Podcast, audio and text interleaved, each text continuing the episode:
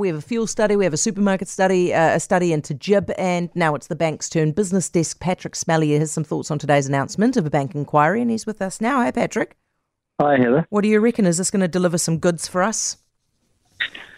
Well, if, if the past is a guide, probably not terribly much, or certainly less than people might hope for, uh, given that all those three that you just mentioned have yet to uh, deliver any kind of killer punch to the industries involved.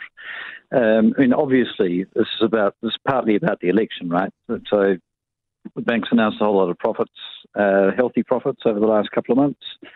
Uh, lots of people said there really should be an inquiry. The government has announced an inquiry. Um, quite a limited scope in it. I mean, I'm a little bit surprised that they're only doing personal banking.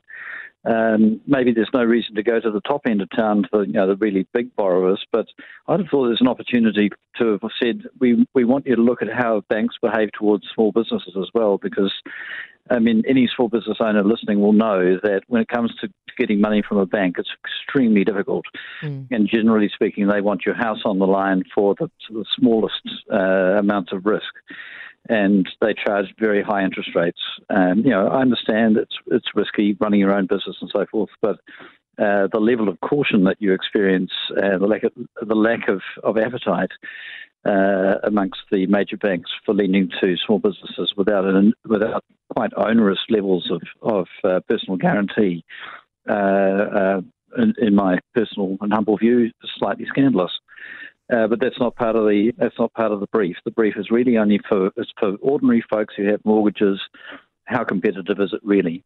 And I don't think we'll get a, a huge amount of insight into that. In some ways, really, what it's saying is, if there are any banks out there getting any funny ideas about throwing people out of their houses before the election, forget it, because this is all about social license to operate. That banks will be on their absolutely best behaviour from now until until October the 14th for a start, and then until this uh, inquiry is finished. Yeah, because I mean, it doesn't sound as if National is going to go particularly light on them, right? They've been calling for an inquiry as well, so they're on heat regardless of who wins, or, or, or under pressure regardless of who uh, wins the election. Yeah, right? it's kind of interesting. They, um, you know, talking to people before the announcement came out, it was just kind of a not even a weary sigh, just sort of, yeah, we knew this was coming. We're going to have to do something about it. They've all got their talking points ready about saying, look at all the tax we pay, look at all the salaries we pay, look at all the things that we allow New Zealanders to do. The banking system is important to the way that the country operates. That's all true.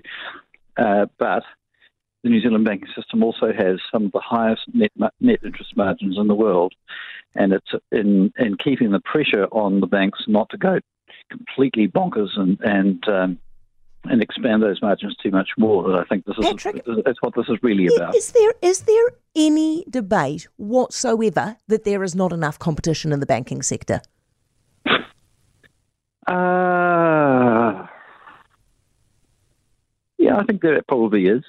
There is some debate. There is some debate. Yeah, I mean, you know, okay. New Zealand's a small country. We we don't have big pools of capital. The banks are the main place that people get money from. Um, so you know, there's, there's an expectation of a higher higher rate of return because we're we're a small exposed economy. All of those things are true. Um, but yeah, it feels less competitive than it could be, like just about every other sector in the New Zealand economy, yeah. because it is small, because it's difficult to make. Um, you know, if you had 300 million people, the amount of the amount of margin you can squeeze out of those out of that large population is completely different to a population of five and a half, six million. Yeah, true that. Hey, Pattrick, thank you. Always appreciate talking to you. Pattrick Smellie, uh, BusinessDesk. For more from Heather du Plessis-Allen Drive, listen live to Newstalk ZB from 4 p.m. weekdays or follow the podcast on iHeartRadio. If you enjoyed this podcast, you will love our New Zealand Herald podcast, The Little Things, hosted by me, Francesca Rudkin, and my good friend Louise Airy. We focus on all the little things that you can do to make a positive impact on your life and to cut through the confusion from the health and wellness industry. Join us every Saturday to hear from the experts for all the tips and advice you need. Just search The Little Things on iHeartRadio or wherever you get your podcasts.